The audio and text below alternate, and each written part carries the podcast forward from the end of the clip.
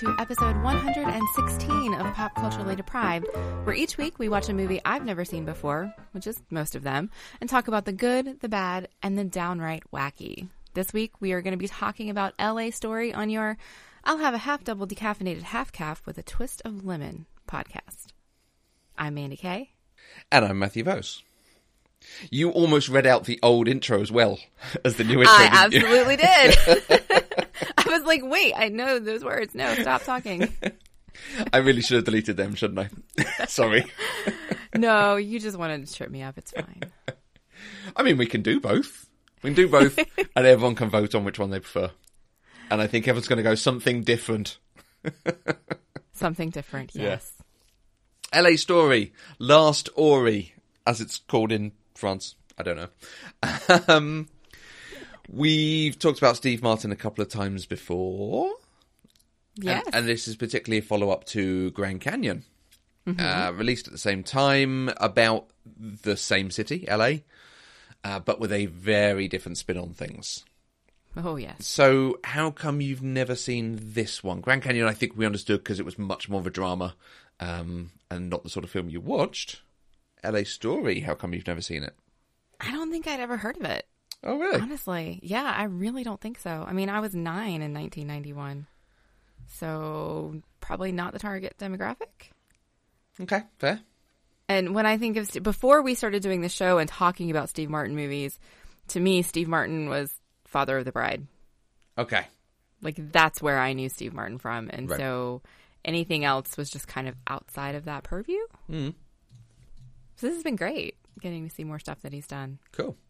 So, a bit of background for people who aren't aware LA Story is a 1991 comedy. It was written by and stars Steve Martin. It was directed by Mick Jackson and also stars Victoria Tennant, Richard E. Grant, and Sarah Jessica Parker. The film was a box office success and a hit with critics. Roger Ebert gave it four stars out of four, saying the whole film is the work of comedy, that it isn't about jokes or a funny individual, but about creating a fictional world that is funny on its own terms. So IMDb has a synopsis of the actual plot thread. Okay. you sound very hesitant to say it. well, God, that's not what this movie is about. This movie is layered, okay? It has nuances. But if we're just looking at the top level, what are the characters actually doing in this movie? IMDb says, with the help of a talking freeway billboard, a wacky weatherman tries to win the heart of an English newspaper reporter who is struggling to make sense of the strange world of early 1990s Los Angeles. See, I mean, That's not what this movie is about. uh, well, th- that that romance is the story of it, or the story in it. Kinda. Uh, but you're right; it is about people living in LA. Yeah, I mean this this is a statement piece, much in the Ooh, way that good. Grand That's Canyon was. Piece. I like that. I mean, and it really is. So, God, I did not know what to expect with this movie um, because you kept comparing it to Grand Canyon, and Grand Canyon ended up being this like serious piece of social commentary. You know, and you had said this one was more lighthearted and everything, but I didn't know what to expect, and I was so confused when it started. It is a little more lighthearted. Oh, just a little. Yeah. But by the time I got to the end of it, I totally understood what you meant because it is it's a different side to a same coin. Mm, is really absolutely. what it is. yeah. And it took me the whole movie to kind of get there. Okay. If that makes sense. Like Yeah. I needed the whole to really understand what was happening, but it's fantastic and I think everybody should watch it and I've already answered the question that you're going to ask me later. I love this movie. And and I think you said something similar about Grand Canyon about it's when you get to the end and you see everyone comes together and you can sort of see the connections between people that you can see what it was doing and talking about. Yeah. But this one did it better. Okay. Um, is it available anywhere over there? Were you able to find it? It is only available to purchase. Okay. I mean, you can purchase it digitally, like you can purchase it on Amazon, but you cannot rent it anywhere. Oh, interesting. It's terrible. Okay. It's fine. Um, over here, it's available to rent on Amazon. Okay. Very cool. Um, Steve Martin wrote. So, so this is, I think, one of the only films he wrote himself. So with no other writers, that is not based on a previous property. Like I think he wrote uh, Roxanne, but that's based on Cyrano de Bergerac. I think he wrote maybe a simple twist of fate. There's a couple of things, but again, they're based on previous stories. Right. This is his story. Okay. Um, Mick Jackson's director, a couple of interesting stars. What's your experience of all these people? I had never heard the name Mick Jackson, but I looked him up and he's done a few things that I actually really liked. Um, he directed The Bodyguard with Whitney Houston and Kevin Costner, and uh, that great Tommy Lee Jones film Volcano, Yes, yes, he and did. then the HBO biopic about Temple Grandin that starred Claire Danes.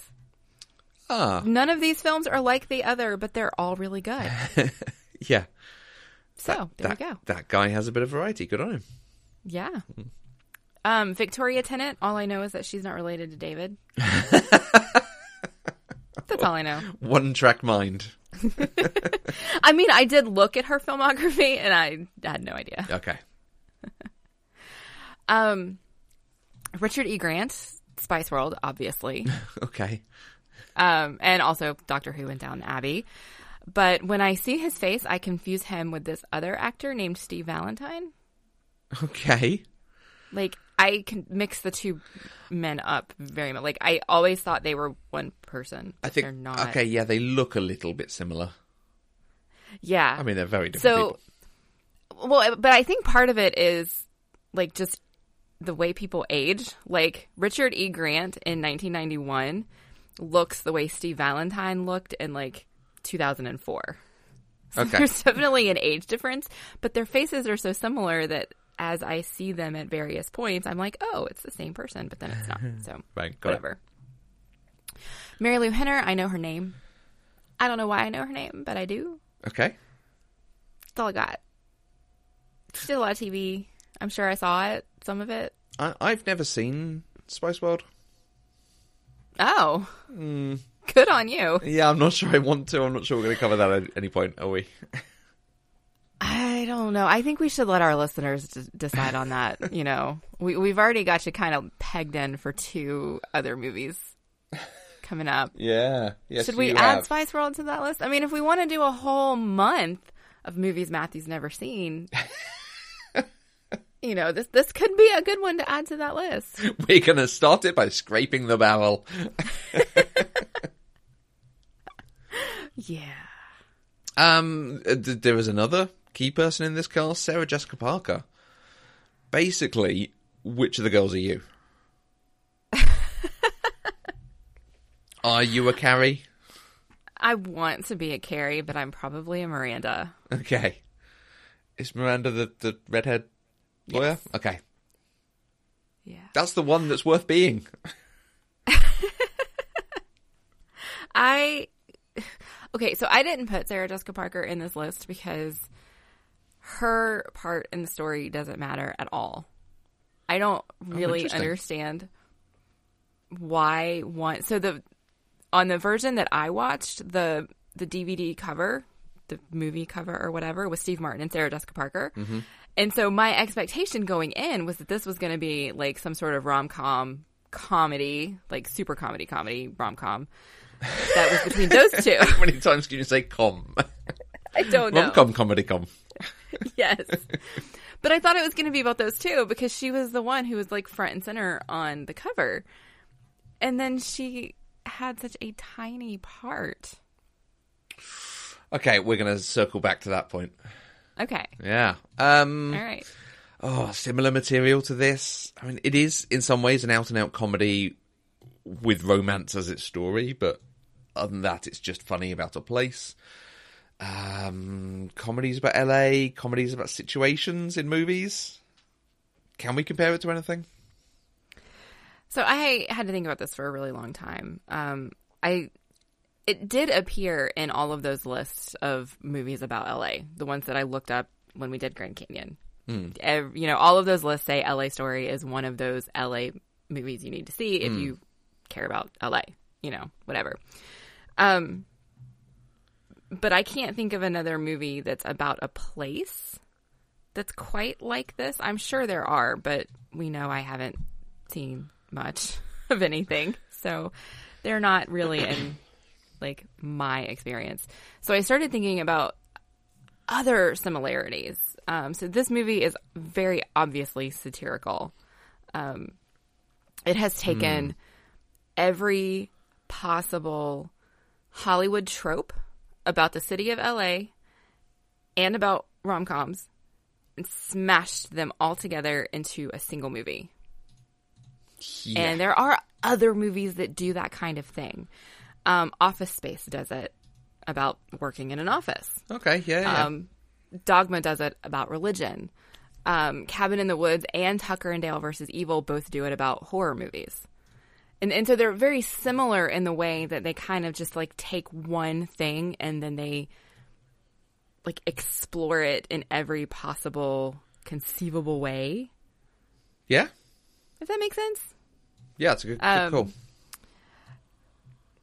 And then I, I was wondering, like, there's also this other subgenre of satirical films that are more dark, like Heathers, Mean Girls, and Jawbreaker. And so I wasn't really sure if they counted, but they're in the same vein. They kind of do a very similar thing. So I've seen more movies that are like this than I thought I would have, Yeah, but they're all Yeah. different in their own ways. okay. Yeah, it's hard to find something to compare this to. Okay. Hmm. It is. It really is. I, I don't know that any of these other movies did as well what this movie did. Cabin in the Woods probably comes the closest. Hmm. I think. But Okay, so let's next question out of the way. Hey, did you like LA Story? oh my god, I love this movie. Okay. um, there were comments that he was writing this for a very long time, and I think that's the thing that shows. Like he was Yeah. thinking about the side of LA that he likes, that he loves, that he finds interesting. No, interesting is not the right word. That he enjoys. So there was a lot of culture in this. There's a lot of joking about the normality of the zaniness of it. Hi, my name is Bob. I'll be your robber. Hi, how are you? Uh, thank you very much. Things like that. Um, What do you do for a living, Raleigh? I deal in English paintings. Abstract or realistic? Depends on which way you look at it, I suppose.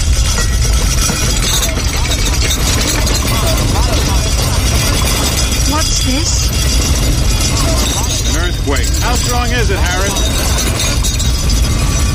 I give it a four.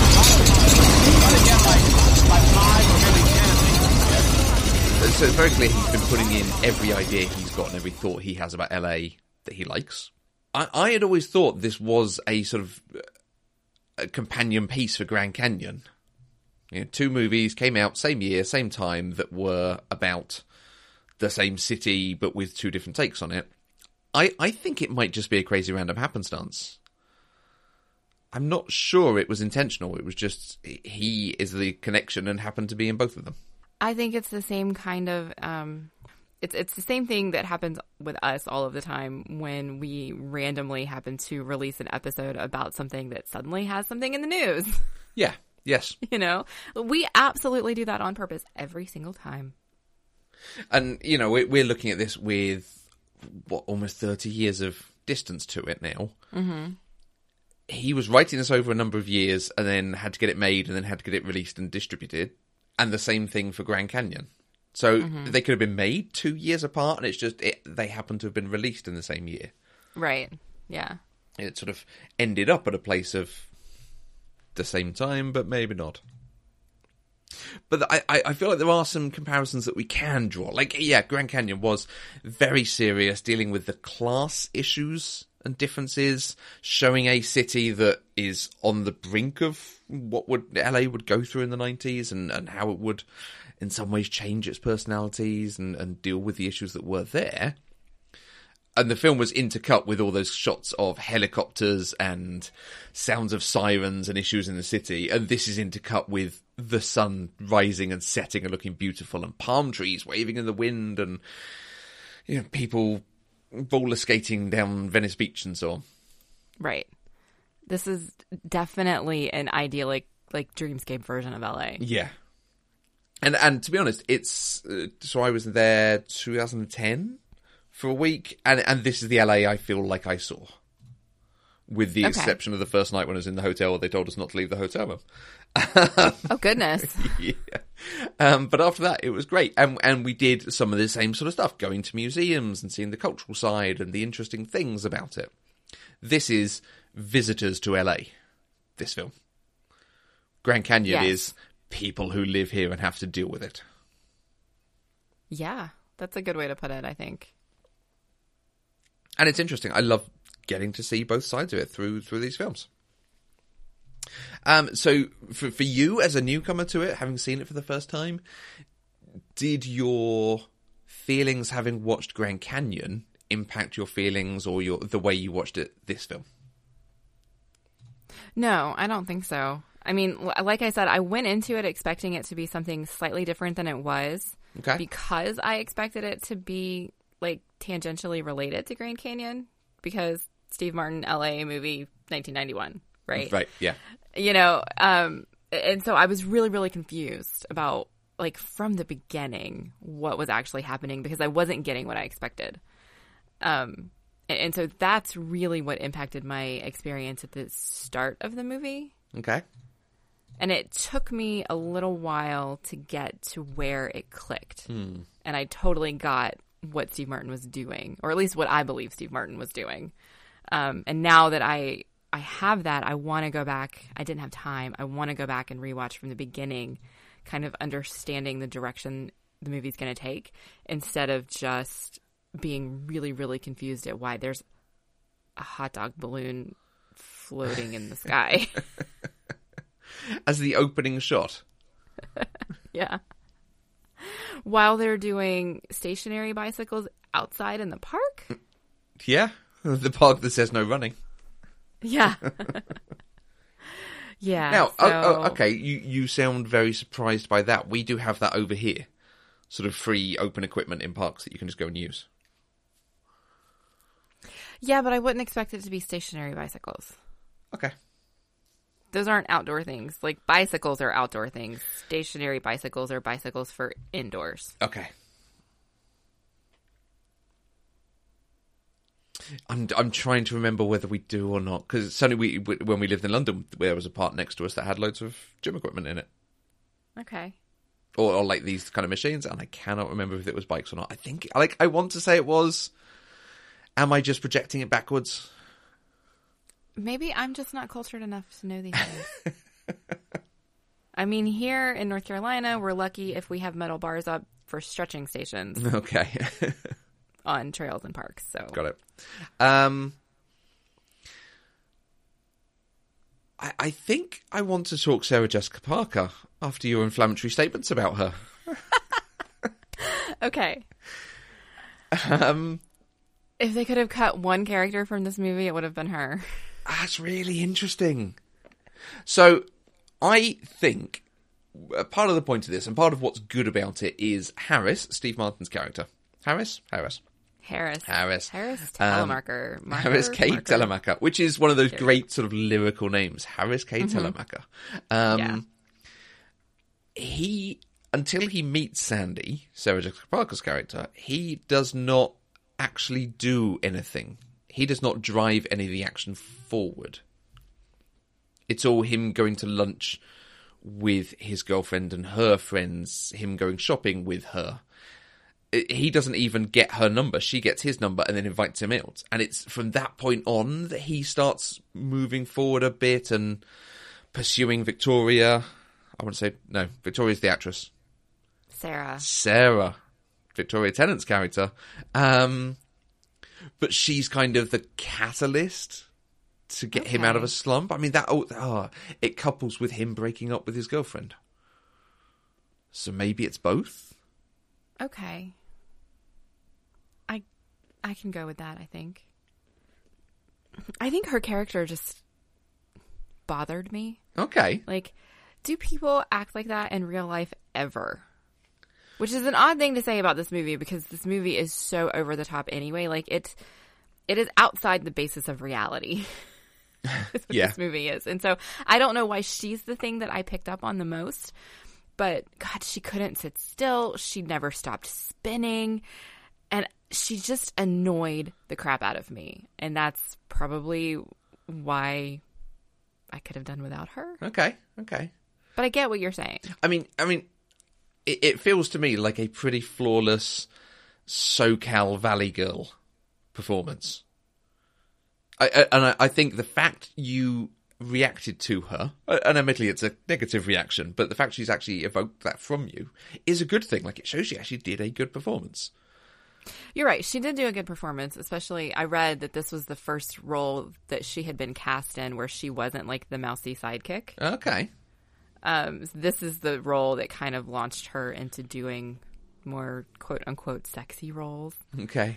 Um, so we probably never would have had a Carrie if we hadn't had a Sandy. Because, you know, I mean, she's famous for playing a quasi intellectual New Yorker. Mm-hmm. And she's doing a very, very good Los Angeles Valley Girl. Which, Yeah. which I could, like, you know, she would not be out of place in Buffy. Obviously, a little more adult, but you know what I mean. Right? Yeah. One of the Cordettes? Cordelia's well, I think she's she's yes, Cordettes, according to Angel Cordettes. Okay. But I think she would be more in place in the Buffy movie than the Buffy show. True, true. Um, but I, I think her as a character, yeah, she's the one who actually sort of shakes the dust off him and gets him. You know, she invites him out, and then it's from then she's like, "Oh, let's go and do something." Because I want to see you again. Let's go to this. The the whole piece with the restaurant is because she wants to go to that restaurant, and then because she can't, that he can't do that, he takes her away for the weekend.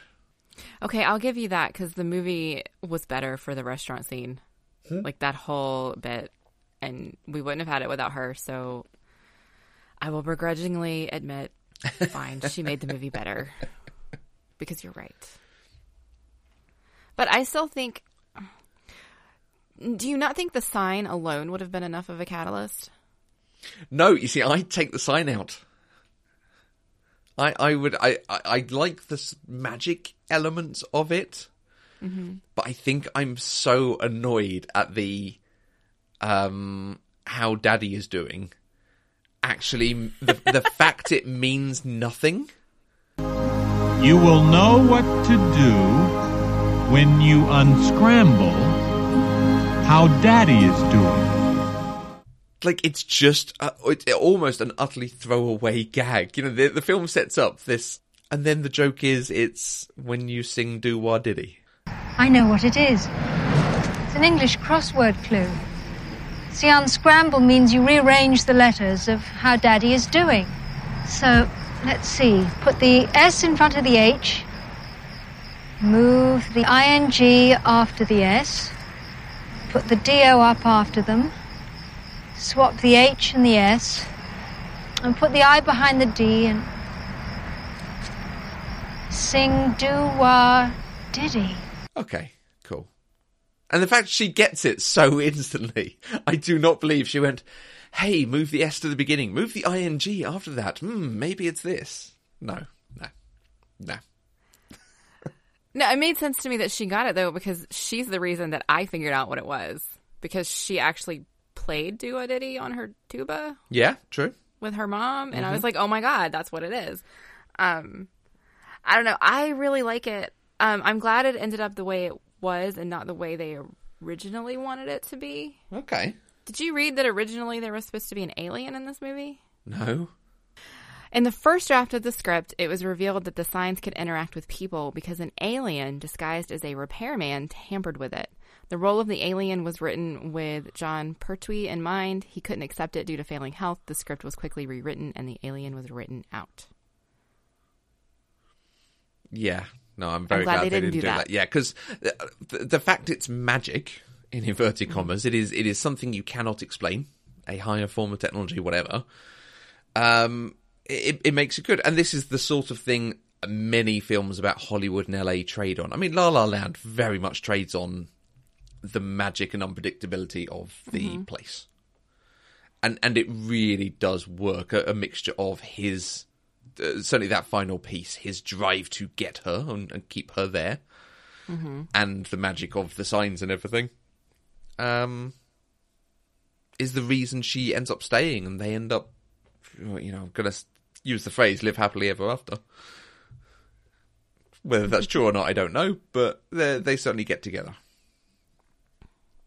It has to be happily ever after because of the virtue of the movie. Yeah. I mean, it. The movie went so far as to, like, change character personalities just to fit in the different tropes they were trying to do. Okay. So, like, Sarah, her character, like, at first she's very aloof and she's goofy, and, mm. you know, that's what makes Harris kind of intrigued by her. Mm-hmm. But then all of a sudden, a little bit later, we get this thing where all of a sudden she's grumpy and angry. Like, kind of. I, I'm trying to remember what happened that made. I Well- just remember her being angry in that minute. And Yeah. it was completely out of character for her, but completely in character for the caricature that they were doing. Yeah. So, like, the movie itself is not about the plot or the characters, it's about making fun of all of these things. Absolutely. Absolutely. There, is a lot of this that is um, a series of sketches. It's a little Python esque, and I'm saying that because it's got a Python in this. Um, It does. but it's got that kind of.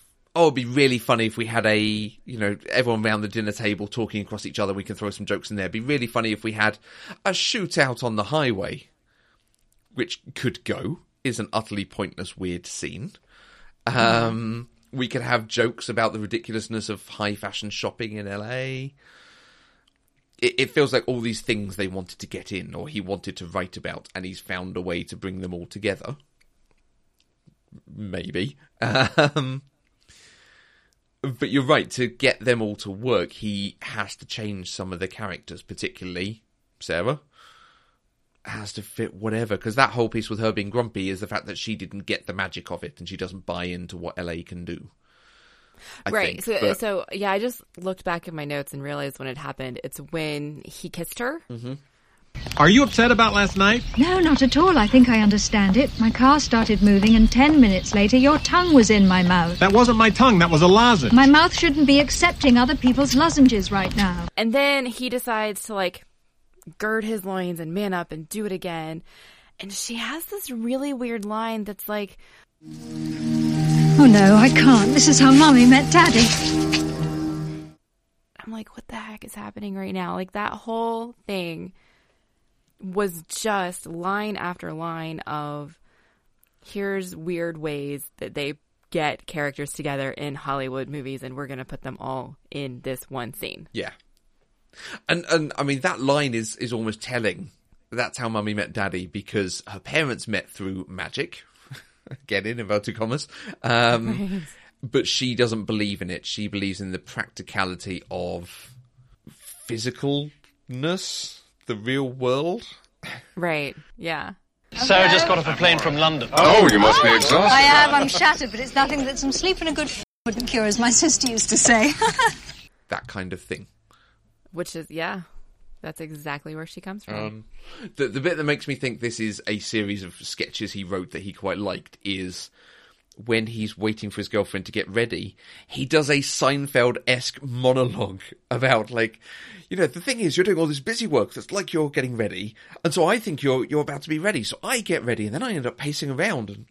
And it's the sort of thing you could just imagine someone saying, "Hey guys, isn't it crazy when your girl's like you think she's ready, and then she's tried five more outfits on." You know, it's my mistake. If I say lunch is at 1, then I figure if I get here at 12:40, we'll get there in plenty of time, which is fine. But what I don't count on is the 20 minutes of abstract busyness that goes on after I get here.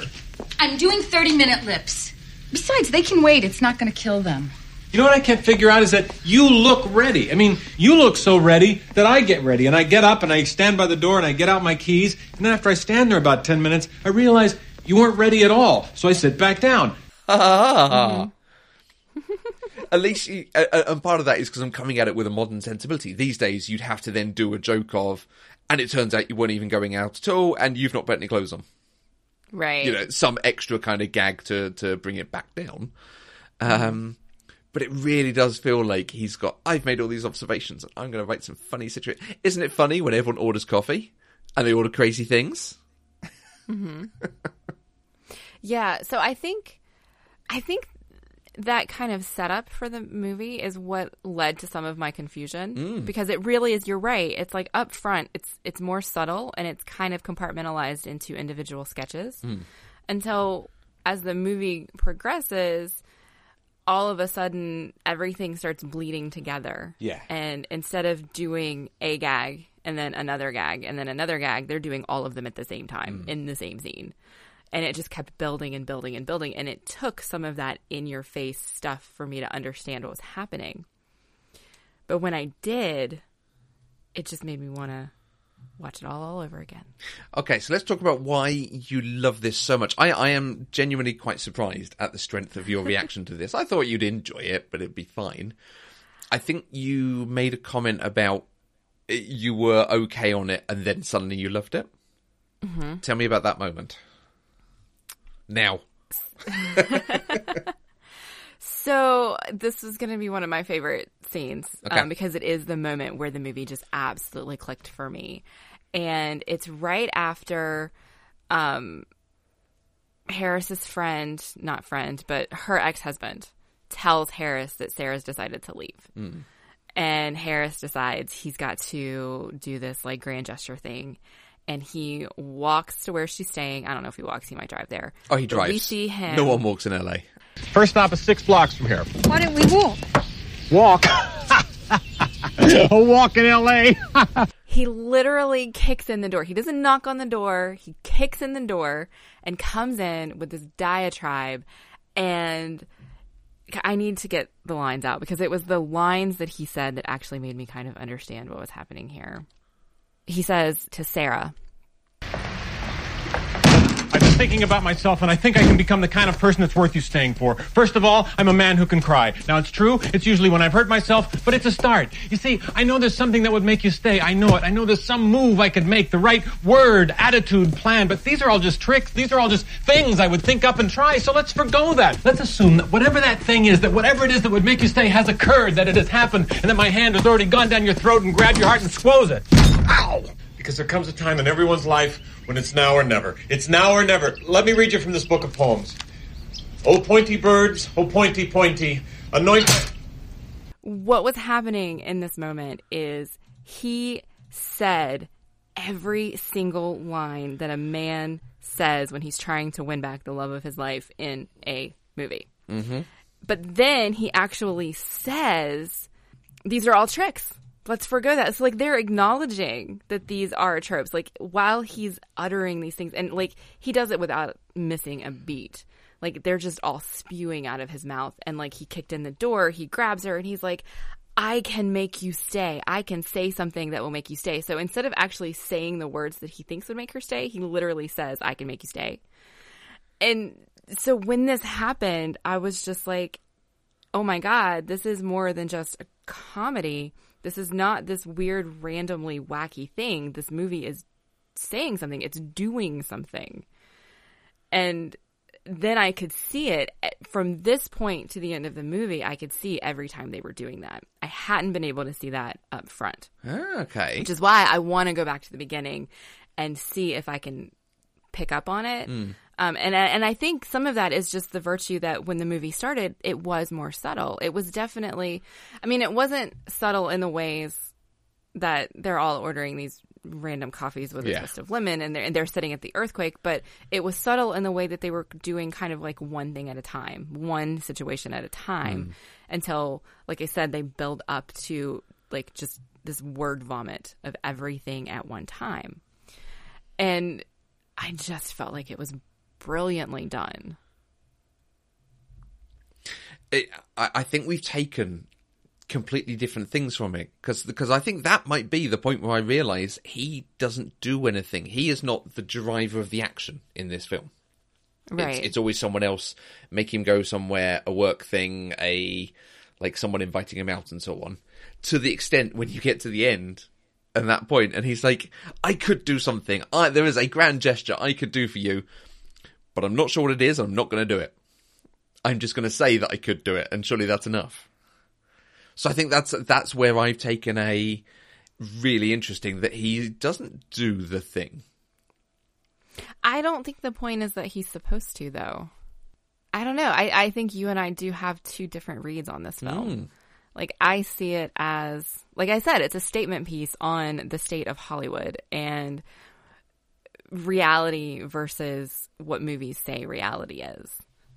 Like, he got the girl because he said and did all of the things you're supposed to say and do in a movie.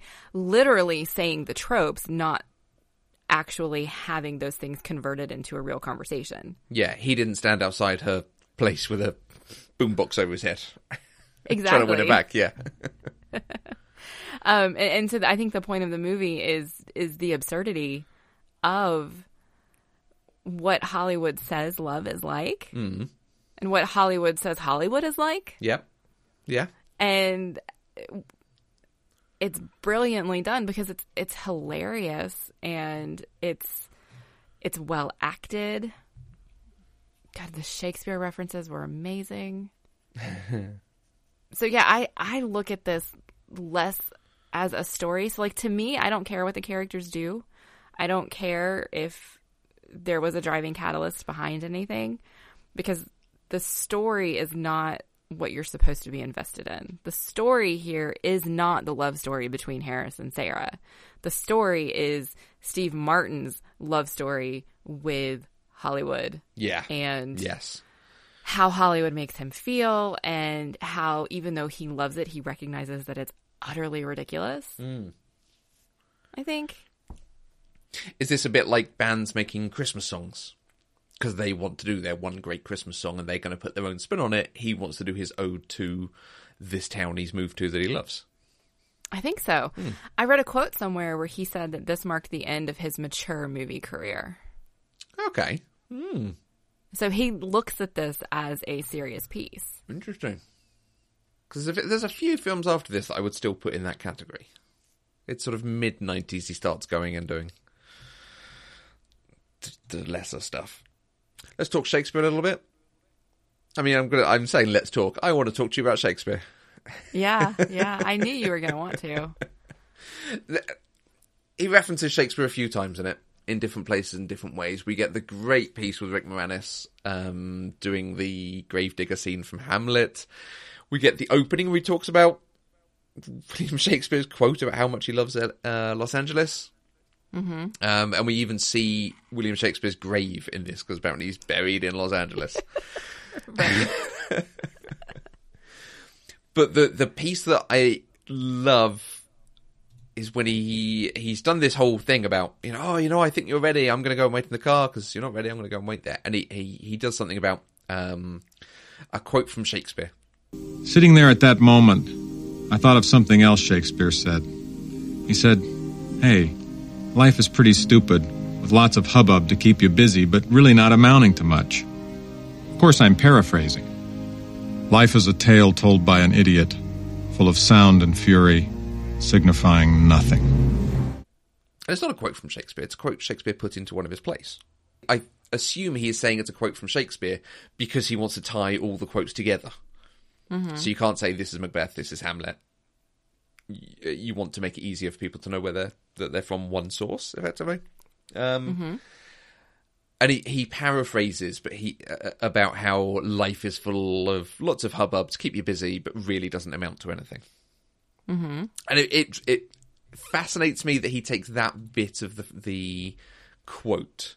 It's the second half of a pair of lines that are very famous quotes from a soliloquy that it is itself very famous. To the extent it's the soliloquy that has tomorrow and tomorrow and tomorrow creeps by it creeps in this petty pace from day to day which is a hamilton line now but it, it it is the soliloquy that the miranda took this from and it's Okay. it's i i i, I don't want to spoil it. It's, it's a great play. Everyone should read it and see it.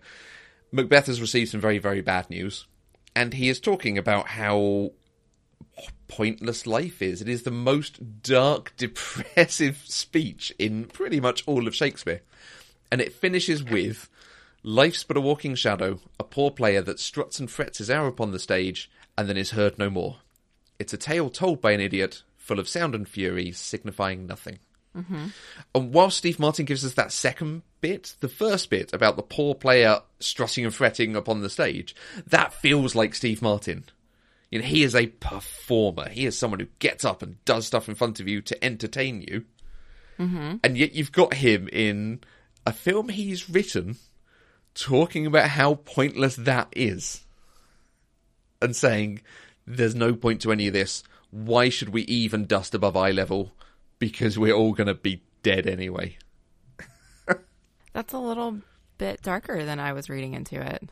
It's yeah, it's such a strange line to use because it is so dark.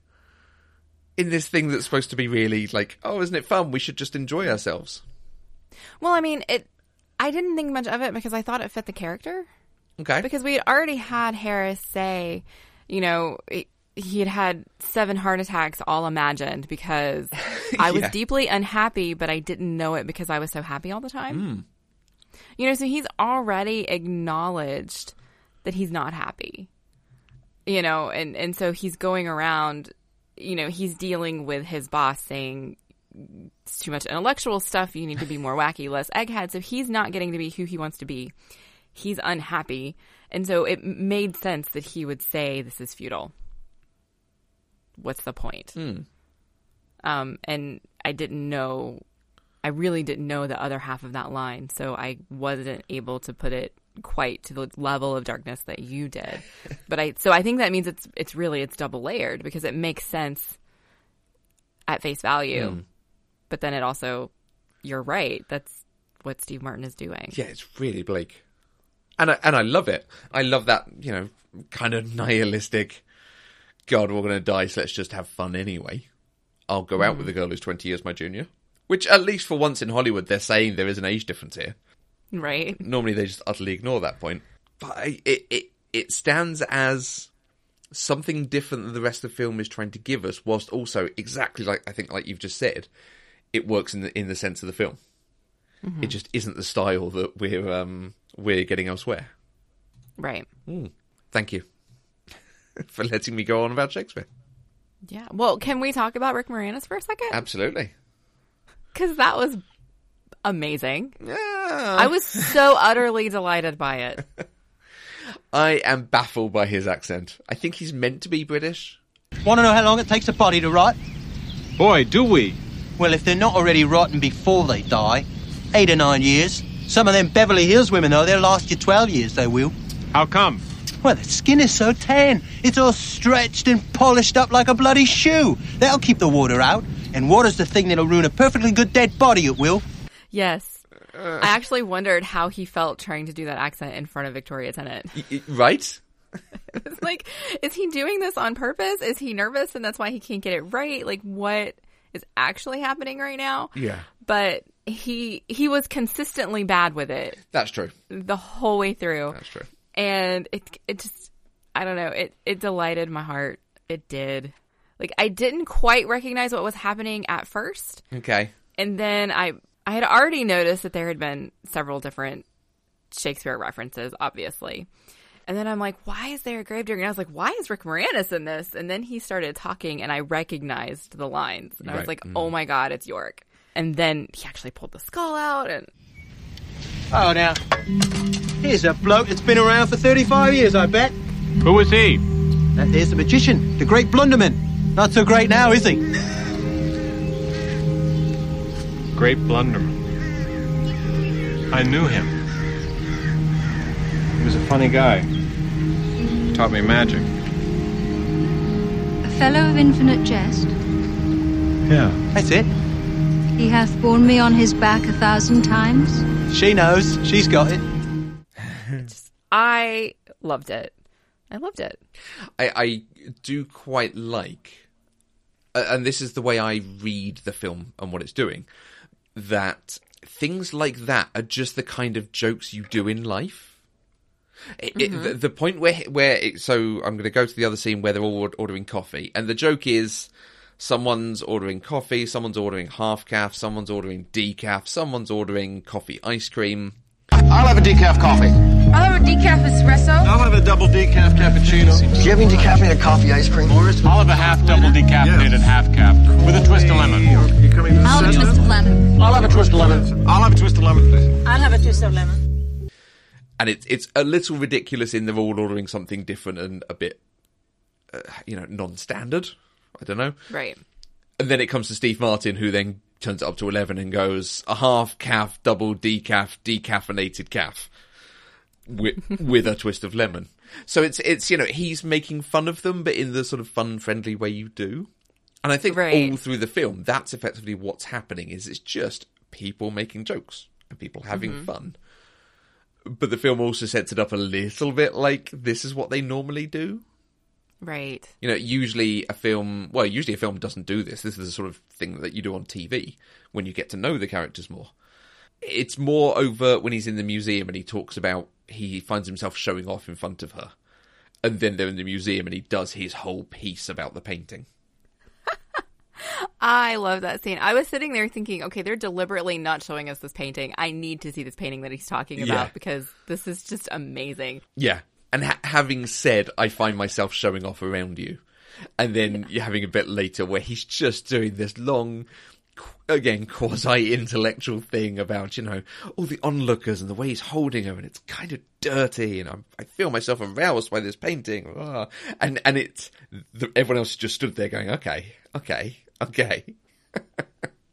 it's, it's wonderful. Yeah, it, no, it was absolutely wonderful. Like, I want friends like that in my life Mm. who just make things fun. I, I will admit I have done that joke in a museum. Again, with friends I was showing off in front of. Right. so it was exactly the place. And there was a big Rothko on the wall. It's like, oh, I love the way he's holding her. But have you ever roller skated in a museum? No, that's quite a thing. And, and I feel like that's the big kind of action set piece. So, I mean, the, the covers that I've seen are very often him on roller skates. So it makes it seem like it's this big wacky thing all the way through. Mm-hmm. It happens a couple of times. Yeah. But it happens more than once, so it is. Yeah. It's clearly something that he enjoys doing. Yeah. And, And when- he does often in his life. when they're editing the videotapes, they've got tapes that say like V&A London and stuff. They have been around Yeah. doing this, yeah. I think it's delightful. Hmm. And and even just the the line from Richard E. Grant, "Hey, have you been to the Guggenheim?" I mean, that's good because yes, it is a slope and it goes down. Yeah, I wouldn't have known that, so I was really glad that Steve Martin's character explained the joke. He's like, "Yeah, I understand that joke. Here's why." Yeah, I feel like in the writing, For the people like me. Yeah, he well he knows that there are things in here that people won't necessarily pick up on. So he does make it more accessible again by paraphrasing the Shakespeare by explaining the jokes in some places. Mhm. Um, so so he, he's not made. I, I think without them, you would have had people saying this is great, but it is a fairly snobbish sort of uh, delivery Mm, of a yeah. film. Only you know it's a bit more niche than the norm, hmm and good. You know you want to make entertainment that lots of people see. Yeah. Um, we, we are firmly in our favourite pieces now. So, what else did you love in this? What were moments that y- absolutely stood out for you? She said, Keep thinking I'm a grown up, but I'm not. right. That is every day of my life. I am 36 and I don't feel a day over 34. I don't know. um, it just, it, it was a deeply relatable line. How about that? And, and what's what's the context for her saying that? It's something really innocuous. Yeah. Um, I, it, I think it's the dinner sequence. it is. They're sitting at the, the table. Is it just her taking everything out of her bag? Oh, she just spilt her water or something and he offered her a napkin. Yeah, it's just a, a- it's it's a small moment, but he's got this line that he really likes and, and has found a Mhm. place to put it. Yep. Mm. Um, and then immediately following the line, I think I'm a grown up, but I'm not, starts the coffee scene. Right. Okay. Yeah. Okay. So it, it was just inserted in there. Um, but it was deeply relatable. So I liked it.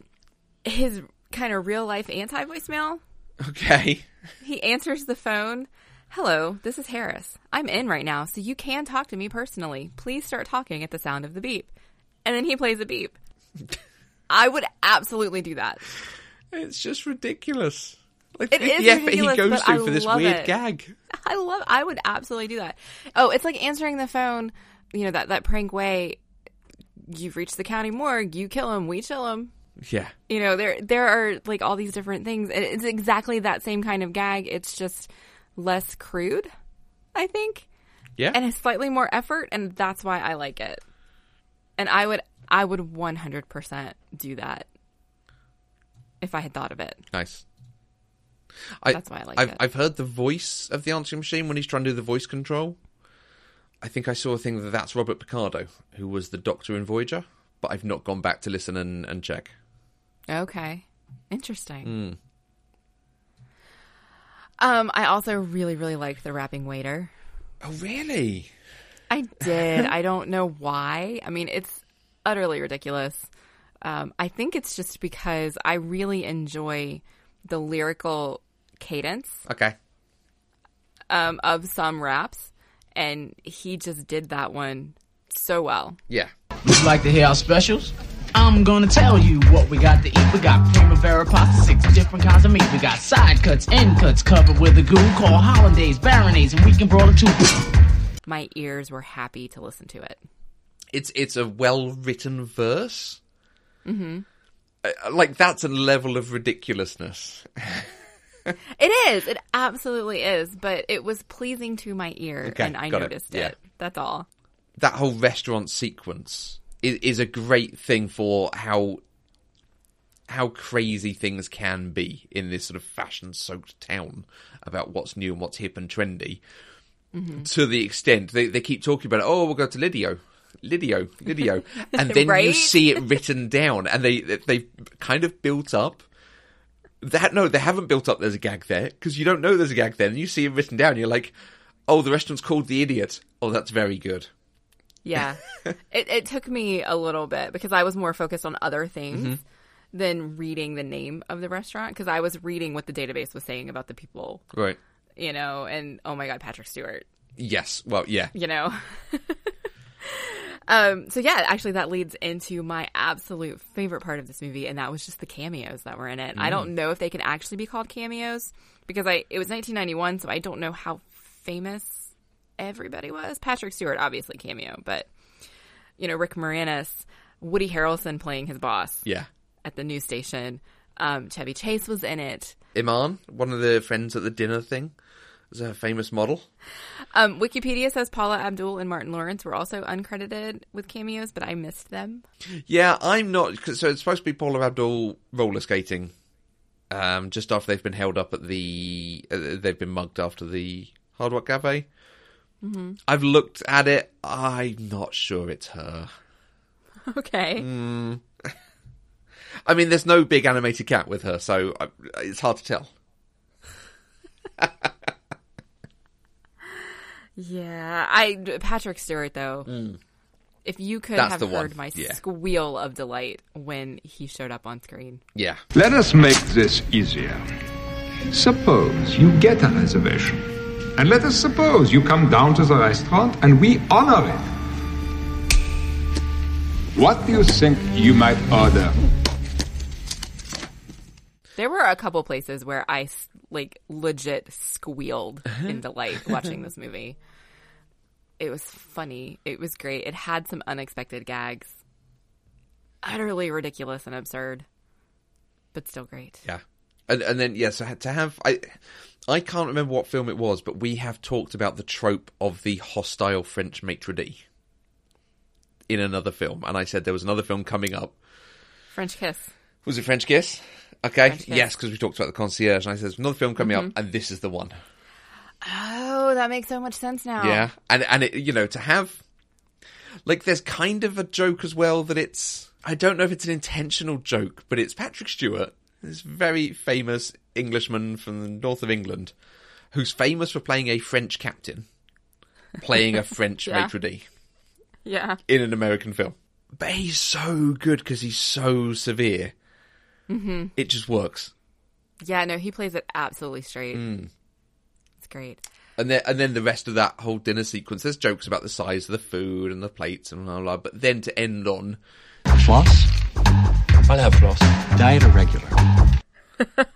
That's very good. All right, there's one cameo that I very specifically didn't mention because I knew you were going to want to. Okay. Not really cameo, but like a person who did a voice. Did I say earlier there's a member of Python in this? You did, Yeah. but you didn't say when or, or No. how. Yeah, and it's So I, I left that one for you. uh, you know Terry Jones, who plays all the women in Monty Python, or most of the women in Monty Python, when they didn't have a woman around, Mm-hmm. gets to play Victoria Tennant's mother. And it's just him uh, phoning it in, literally, with a, oh, that would be lovely, dear. Hello, Mom. Hello, darling. How are you? I'm fine. Are you busy? Yes, I'm making 56 papier-mâché hats. Yeah, it didn't even occur to me. Like I was like, that sounds familiar. Obviously, that's not a woman. Yeah. that's a man doing a woman's voice. Hmm. But that's all the thought I gave to it. And then when I read that it was Terry Jones, I was like, oh, yep, that makes sense. Yeah. I And- was like, Matthew was probably delighted. Th- This is still just about the time that people were still being employed for having been in Monty Python. okay. what else did you love about this movie? Not as much as me. Well, no, there, there are a lot of very good lines. Just things he has obviously written that he's been pleased with, or he's workshopped, or he's he's developed. Th th those masterclass courses that you can take, he does one about writing comedy, and and from the stuff I've seen, it is actually a very good course. He knows his stuff very well. Um, and there's so much in this that is just that's a really good one liner. That's a really good one liner. It's the sort of thing you would expect from a TV show to come out of a writer's room. Uh, again, the dining sequence at the beginning where they're out to lunch. Uh, and the whole build up of, oh, we're supposed to be there at one. Aren't we late? Oh, no, we're always going to get there late. And then they're the first ones to arrive anyway. And even the setup Right. for that with she's getting ready, she's contemplating a different outfit, and then when she finally gets to the car, she's in that different outfit. It's not mentioned, but she has changed in the meantime. But and then she offers to change again. yeah, exactly. And he's like, "Oh no, no, no! I think this is okay."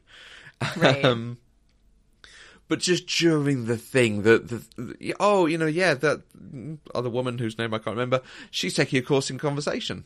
Sheila has been studying the art of conversation. Oh, you're taking a course in conversation? Yes.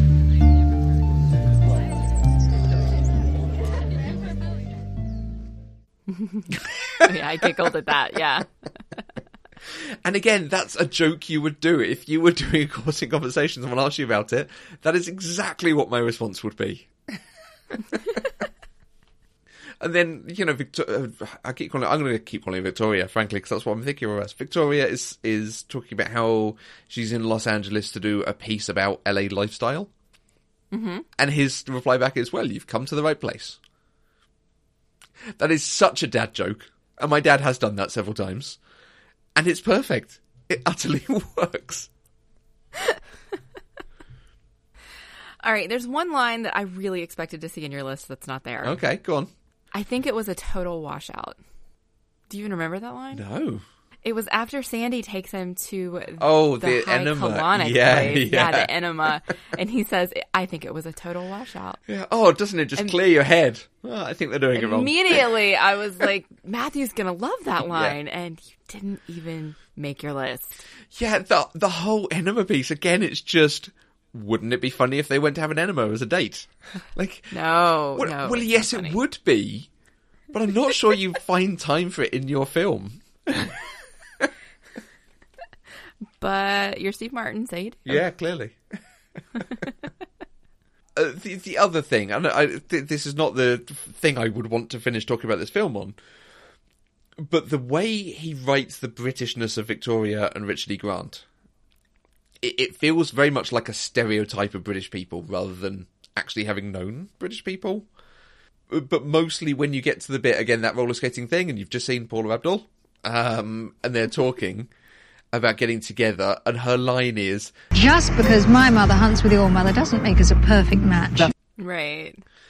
That's utterly a stereotype of British, like upper class living. Well, but I mean, everything else about this movie is stereotypical Yeah.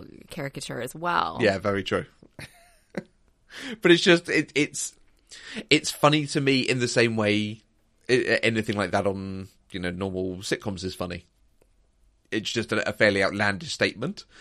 Right. But Victoria particularly delivers all these things completely dry. this is the truth. Like like the thing you said earlier. This is how mummy met daddy. Like, is it? Is it though? and then and then in that moment when Richard E. Grant grabs her and kisses her, uh, uh, and she even opens her eyes during the kiss and sort of looks around, and then he pulls away and he's breathless and he goes, Well, how was that? It was very nice. Thanks. Right. Yeah. So she was the one who was the least ridiculous out of Mm. all of them, and I think there had to be one kind of grounded character. "Yeah, Um, I mean, granted, she played the tuba. She played Do Wah Diddy on the tuba on speakerphone with her mom. You know that that's pretty ridiculous. So he gave her certain traits that still kind of kept her on par with the rest of the movie, Mm. but she was still the one who I don't want to say had the most sense, but was the most serious yeah, because the things that she did, like the gag with her driving, yes, yeah." you know, I mean, obviously that's a very, very stereotypical thing, Such a trope. but it wasn't. It was only addressed when they were in the car. You Mm. know, it wasn't something that carried over into any of these other things. yeah. That's all. The, the the moment of- I'm trying to think of her ridiculous moments, and the one I can think of is when he goes to pick her up, and he can hear this tuba playing, and as he gets to her door and knocks, she's doing the shaving a haircut two bits.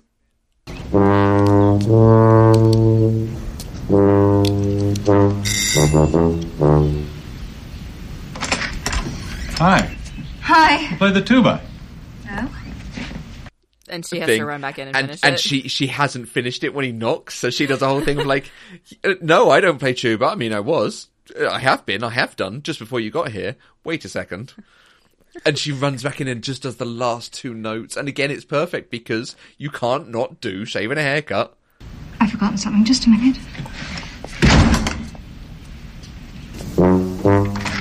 Ready. Two bits. right, exactly. Love it. Yeah, it's good. All right, we've been gushing about this movie for an hour. Is there anything else that we need to discuss about LA Story? Steve Martin films in general, I think. Uh, we've done three now, I think. Uh, are there any more kind of of his more famous works, things that you've heard of, other ones, other films of his that you think we should watch? I think we should probably do Roxanne at some point. It's been on the list for a while. Mm. I, I don't actually know what it's about. Okay. Um, but when I was looking at the listing in Amazon, there was a whole list of other people have viewed these things too, and it was there, and it apparently is the one where he has the really big nose. Okay. And I was like, that looks interesting. Hmm. No, Roxanne is a good shout, so I can ask you this question after Roxanne. We can see what else is on the list. Okay. Um, but yeah, that is a very good one. That is a, a good rom com. Oh, good. Okay. All right. Well, if you would like to join the conversation, you can use the hashtag PC Deprived on Twitter. You can find us on Twitter, Facebook, and Instagram at Eloquent Gushing, or you can send an email to podcast at eloquentgushing.com. You can find us both on Twitter. I'm at Mandy Kay. And I'm at Matthew Vose. Pop Culture Deprived is 100% funded by listeners like you through Patreon. Anything you can give, even $1 a month. It gives access to exclusive content and helps to support the network and develop new shows. To find out more, go to patreon.com slash eloquentgushing. And don't forget to visit our homepage, eloquentgushing.com, where you can find all those other shows. We'll be back in two weeks with another episode of Pop Culturally Deprived where we'll talk about. The Godfather Part 3. So until next time, I'm Mandy Kay. And I'm Sandy, big S, small a, small n, big D, small e, big E, with a little star at the end. Nice. Pop Culturally Deprived is an Eloquent Gushing production. For more information, go to eloquentgushing.com or find us on Twitter at eloquentgushing. There comes a time when it's now or never. It's now or never. Listen to a poem. Oh, pointy birds! Oh, pointy pointy! Anoint my love, anointy nointy.